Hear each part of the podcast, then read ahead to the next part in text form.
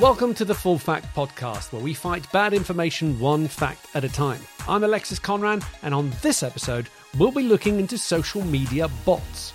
Ignore the bot. Now, that's an often seen retort on social media. But is it a bot? Is it ever a bot? In this episode of Full Fact Podcast, we take a look at the science and assess the threats and the prevalence of social media bots. From buying fame to disrupting elections, we examine the development of this often misunderstood phenomenon. Now, to do that myself and Full Fact editor Tom Phillips, I'm joined by Stefano Cresci from the Institute of Informatics and Telematics of the National Research Council and an expert in the field. Professor, welcome. Thank you. Uh, it's nice to be here. Thank you for having me. Now, let's start by finding out how prevalent are social media bots? Well, quite quite a lot because actually it's pretty easy to set up a, a, bot on social media. Some studies estimated the presence of social bots in the region of 15% of all active accounts on Twitter, for example, and also 10% of all Facebook accounts uh, in 2019. But if we take into account some specific topics, uh, for example, political topics or economic topics, where there are uh, much greater interests, let's say, in tampering with the, with the discussions, then the numbers change. Uh, and in a 2019 study, we found that as much as 70% of the accounts that were tweeting about uh, stocks uh, traded in US markets were actually bots. Gosh, that's a that's a high high number. I didn't expect it to be that much. Let's let's go back to the basics uh, as well. What do we mean by the word bot? Because again, we see it often being banded about on social media. What would you classify as a bot? Because there are different accounts. There's, there's sort of the harvested accounts, which are multiple accounts operated by one person to do one specific thing. But then bots are different to that, aren't they? Yeah, well, there's a lot of confusion on the on the definition of, of what a social bot is, and this is uh, because of at least a couple of reasons. One being that many different communities are studying and are interested in social bots. So, for example, social and political scientists they, they tend to focus on what the, the activities of the bots are, so they, they tend to classify them based on the activities. While, for example, computer scientists and engineer uh, are more um, focused on the, the levels of automation, the use of AI by bots, and so they classify them because of this. Uh, anyway, one of the uh, most widely agreed, let's say, definitions of bots uh, is an account that uses automation, at least a certain extent of automation. And that's how I also tend to, to, to define them do we regard that automation as relevant to what the account puts out? If it's a tweet, for example, surely automating a timing of, of that, that that's part of automation, but you wouldn't classify that as a as a bot, would you? Well, it could be classified as a bot, I think, but of course there are certain types of bots that are more interesting to study than others. So, for example, people that just use some automation to time their tweets or to synchronize their posts on different social medias, well, that's perfectly normal, and I think it's not much interesting per se. But for example, there are other kinds of, let's say, more massive, more intrusive automation where uh, completely forged messages are posted or where hundreds, if not thousands, of accounts perform some action uh, in a coordinated fashion. That's what is really interesting about the use of automation, so about social bots, and that's what I, I try to study uh, in my work. When did you first start coming across bots? How did they come about, and were they created deliberately for uses of misinformation, or was there a much more innocent and practical reason for their initial development? Mm, no, I think they started as, a, let's say, a neutral part of social media. Uh, and actually, there are many social bots that are used for beneficial or neutral purposes. So, for example, bots that help to gather and, and share uh, authoritative information, for example, in the aftermath of mass disasters, uh, to help people find reliable information about what is going on. But uh, we know in social media, uh, it's very easy to to try and set up some malicious actions or some malicious plot And I started in 2013 to, to study social bots. I was looking for Italian politicians and we were looking at their engagement metrics. So, how much people were uh, interested in what the politicians were saying, how much they interacted with their posts, so on and so forth. And we noticed that some politicians were actually uh, obtaining a much higher engagement that we would expect. And so, by, by looking into this, we found that uh, a significant part of that engagement was caused by bots and not by humans. And since 2013, uh, as you said, you've started looking into bots. How have they developed in, in the last seven years?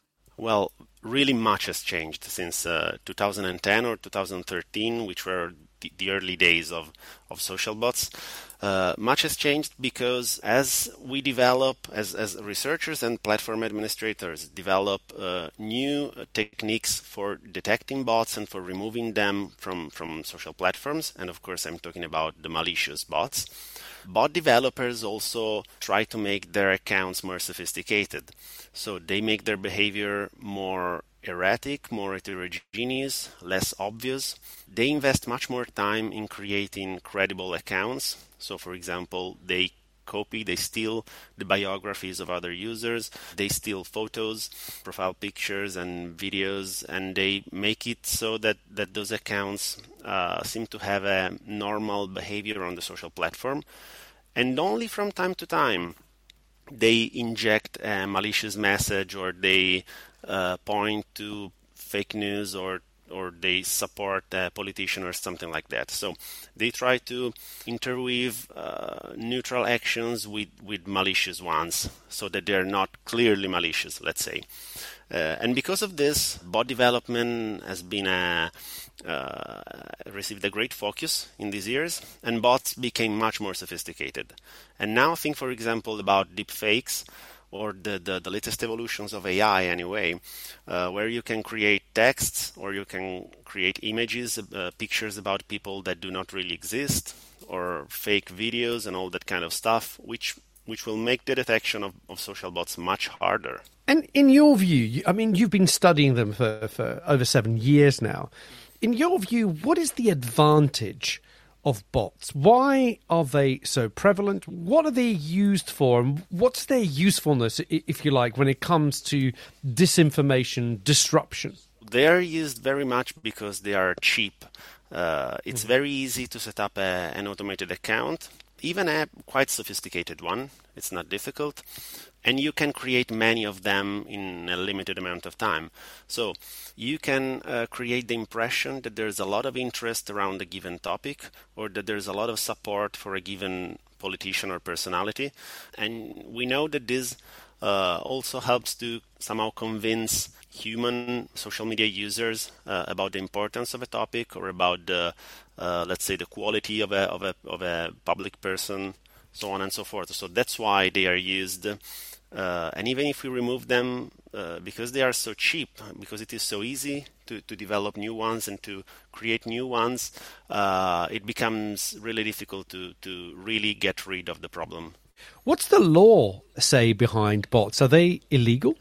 There aren't many laws actually uh, for now. We know that. Um, let's say the, the, the, legislative part is uh, usually lagging behind technology. I mean, technology evolves really rapidly about these issues, about AI, about uh, social media. So it's always difficult to, to, to keep the pace with the evolution of technologies. I am aware of a law in California, for example, which I think it is the first one of its kind, which tries to regulate the use of social bots. And for example, according to this law, social bots must state their biographies, or anyway, uh, from the account information, it should be clear that the account is automated and it is not uh, a real person. But apart from this, uh, I am not aware of other important laws that regulate the use that, of, of social bots in social media. A different thing are terms of service about the social platforms. So uh, every platform like Twitter and Facebook have uh, its own terms of use, and more or less all of them uh, state that you cannot pretend that you are a human user and you cannot use automated accounts to manipulate the opinions of others, to manipulate engagement on the platform, and, and these kind of things. But that only violates the platform's terms of use, which is not the law. Right, which which also gives them the ability to remove those accounts. Yeah, exactly. So let's let's look at how you find them. A lot of people uh, recently have been saying, "Oh, look, this is a, this account is a bot because look at the Twitter handle. It's got a name and then followed by seven or eight random characters." They were saying, "Well, that's a clear sign that that's a bot." Uh, is that a reliable way of distinguishing a genuine account from a bot? No, unfortunately, it isn't at all. Uh, well, actually, this is a very tricky uh, issue. Uh, detecting bots is not an easy task and unfortunately we have no easy way for uh, coming up with the certainty that an account is a bot. Initially, we used machine learning and, and especially machine learning classifiers, which is a kind of software that analyzes each account individually. For example, by looking at the Twitter handle or, or the profile pic or the description of the account, that kind of stuff. And this piece of software was given a label to each account. But of course, as I said before, since these social bots, uh, with the course of time, became so much sophisticated, and now they look almost exactly, they might look almost exactly uh, human driven accounts. This approach is not uh, profitable anymore. It doesn't work anymore, let's say. Uh, so now we turned our attention to study collective behaviors and coordinated behaviors. So, as I said, uh, bots are useful when they are used in, in large amounts because in, in, that way they can have an impact on, on social platforms. And so, what we try to do now, and what appears to be uh, a profitable way of, of spotting them, is try to to look at the behaviors of a large group of users and see if we can spot some very synchronized or very coordinated behaviors between a subset of those users. If we can spot them, then this might be a, a red flag for, for the use of automation. So you're observing to see if they're all acting in a in a coordinated fashion. But is that enough? I mean, let's say, for example, if in a run up to an election, a candidate says something that's rather controversial or perhaps is, is, is counted as misinformation, but plenty of uh, genuine accounts and genuine people might want to amplify that message, retweet it, or comment on it, or share it on Facebook. How are you able to distinguish um, when millions of accounts are acting in the same way? How are you able to distinguish which ones are uh, automated and which ones are genuine? Yeah, as I said, there's no uh, really uh, an easy answer to this. But for mm-hmm. example, if you spot exactly the same set of accounts that repeatedly, for example, over the course of a month, uh, repeatedly act uh, in coordination on the same posts by the same right. users over and over again, then uh, for sure this is suspicious. Now, this could be some kind of, let's say, grassroots initiative and, and, and so no use of automation, but for sure it is something that is worthy of additional investigation. The vast majority of analysts and researchers and journalists do not have access to all information that, that platforms administrators have. Uh, so I can only access public information on Twitter, almost no information at all on Facebook because it has a much uh, stricter policy for, for sharing data. And so with this public information, as I said, it's not easy to, to spot them. But of course, the platforms themselves, they have uh, a much larger amount of information. For example, IP addresses, login times, uh, email addresses, and, and all this kind of stuff. So they can combine public and, and private, let's say, uh, information to um, perform a more accurate detection of those accounts. Are Twitter and Facebook and uh, all the other social media uh, platforms are they winning that war against the bots, or is there an element as well of well, they don't really care that much because an account's an account. It runs on there, it promotes messages, it retweets, it gets social media engagement. Is it in their interest to get rid of all these accounts? Ah, this is a very interesting question, I think. So, first of all, there are a few differences between different platforms. I think that, for example, Twitter uh, is intensifying its efforts for fighting fakes in general, so bots, for example, but also other kinds of um, what they call now coordinated inauthentic behavior. For example, Twitter has been sharing large data sets of uh, large um, networks of accounts uh, that participated in information or influence operations and they're doing this uh, more and more frequently, which is very helpful for uh, all people that are studying these issues because uh, we now have a set of accounts that we that we know they've been involved in uh, bad behaviors, malicious behaviors. We can study them and we can develop algorithms on this, which is good. But at the same time, as you said, bots make up a quite significant portion of the accounts registered to a platform and that uh, use the platform, let's say.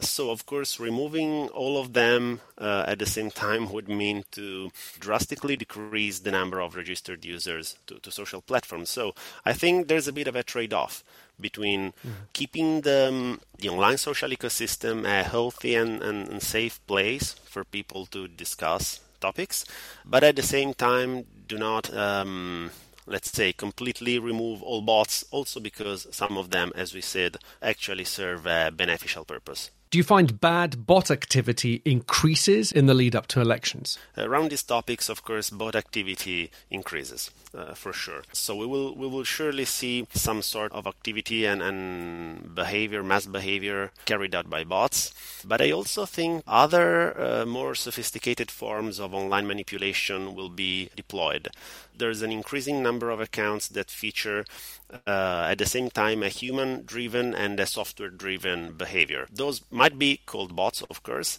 but they are somewhere in between bots and trolls, let's say. And I expect particularly this kind of accounts to have a to have an important role in, in the electoral debate, yeah. So these are accounts that are human operated at some times and automated at others. Yeah. Okay, so that I can imagine that they, they, they become very, very tricky to detect. And when we come to those big events like elections, for example, what are the bots predominantly doing? Is it amplifying messages or astroturfing as it's been called sometimes just just forward that message just get enough likes retweets or shares is that their sole purpose no, I think there are bots employed almost in every uh, possible activity in online social media, uh, almost in every possible direction. So, from very simple ones, let's say, that only are aimed to inflate the number of followers of a given politician to make it look more popular and mm-hmm. so, uh, to a certain extent, more credible, to bots that um, interact with the posts of the politician uh, to increase metrics of engagement, to make it, uh, again, the, the, the posts more popular to make it spread more, but also others that instead are, are involved in automated tweeting with specific hashtags, uh, for example, in order to make those hashtags trend and so to kind of play a role in the agenda setting also. So there are many different kinds of, of bots, and I expect all of them to be employed, let's say you do uh, a lot of work studying the bots, a lot of work in detection does your detection extend far enough to see who's behind the bots? Well, if detecting the bots is not easy, the problem of attribution, which is exactly knowing who's behind it, is uh, even more difficult, unfortunately. And this is especially true for those that, that only have access to public information because public informations on social media do not really help much in, in detecting who's behind those accounts, who's maneuvering them. But uh, the situation is a little bit different for the platforms themselves because, as I said before, they have much more sensitive data to work with. Uh, so, email addresses, the time zones of the accounts, which might give uh, an indication of the of the location where the account has been created, or the login times. Uh, all these kinds of information are are useful, might be useful for determining who's behind them. And actually, we've seen that Twitter, as I mentioned before, but also other platforms, managed to detect coordinated networks of accounts and to find out that they were originating, for example, from China or from Venezuela or other countries. So it's not easy, especially if, if we look at only public information, but it can be done. So when people say on Twitter, oh, it's just a Russian bot, is that a bit of a disservice to Russia? I mean, the truth is that these bots could be coming from anywhere in the world. Yeah, that, that's exactly the case. We don't even know if that is a bot actually, and I think for the majority of comments that we find on social media, probably it's not even a bot. It might be a troll or it might simply be a supporter or at least another account that doesn't feature automation. Uh, yeah, and on top of that, of course, we don't know where it comes from. So, Stefano, uh, just to wrap up, where do you see your research going? Where do you see the future heading towards when it comes to bots? Are we going to become better at detecting them, or are we just going to see them grow and grow, and we're all going to have to get used to um, questioning accounts and using our own judgment whether an account is genuine or not? I think that since 2016, we raised the awareness on these issues. We are now much more aware of all the problems related to the um, credibility of online information, to the behavior of different kinds of accounts. And I think that this made us improve our techniques uh, and the attention that we pose on these issues when we browse the, the, the information that we have on our social media. So I am, let's say, quite optimistic to this regard, and I expect the situation to get better, actually a big part of, of making the situation better, of improving it, is about our critical thinking skills. So we all have to be aware of the of the issues that social platforms currently have. We as citizens have to pay attention to what we read. We don't have to act uh, fastly and, and on the wake of emotions. We have to uh, check the sources and so be aware that there are problems and, and try and, and do our part to to stop them uh, and, and not to spread this kind of uh, this kind of issues. Uh, this being said, uh, I think that um, from from the technical point, the advances in sophistication about social bots uh, will make it so that um, trying to infer the nature of an individual account uh, will not be profitable anymore. So I think we should try to change the way we uh, approach this problem for example, as I said before, by uh, investing more energy into uh, studying um, patterns of coordination, of course, with the goal of detecting inauthentic coordination, malicious coordination. So I think that's the direction that my research is going to. Stefano, thank you so much uh, for giving us your time and for uh, explaining everything so clearly. I really appreciate that. Thank you. Thank you. It has been great. That's all we have time for on the Full Fact podcast this week. This episode was released on the 26th of October 2020. As such, the 2020 US election is referred to in the future tense. Bot technology may have advanced depending on when you listen, but was accurate at the time of recording. Stefano is an expert in his field, but his views are not necessarily a reflection of Full Fact's. Full Fact is independent and impartial, and you can read more about our commitment to neutrality at fullfact.org forward slash about. As a fact checking charity, we depend on your support to call out false and harmful information. If you enjoyed this episode, become a supporter today at fullfact.org slash donate.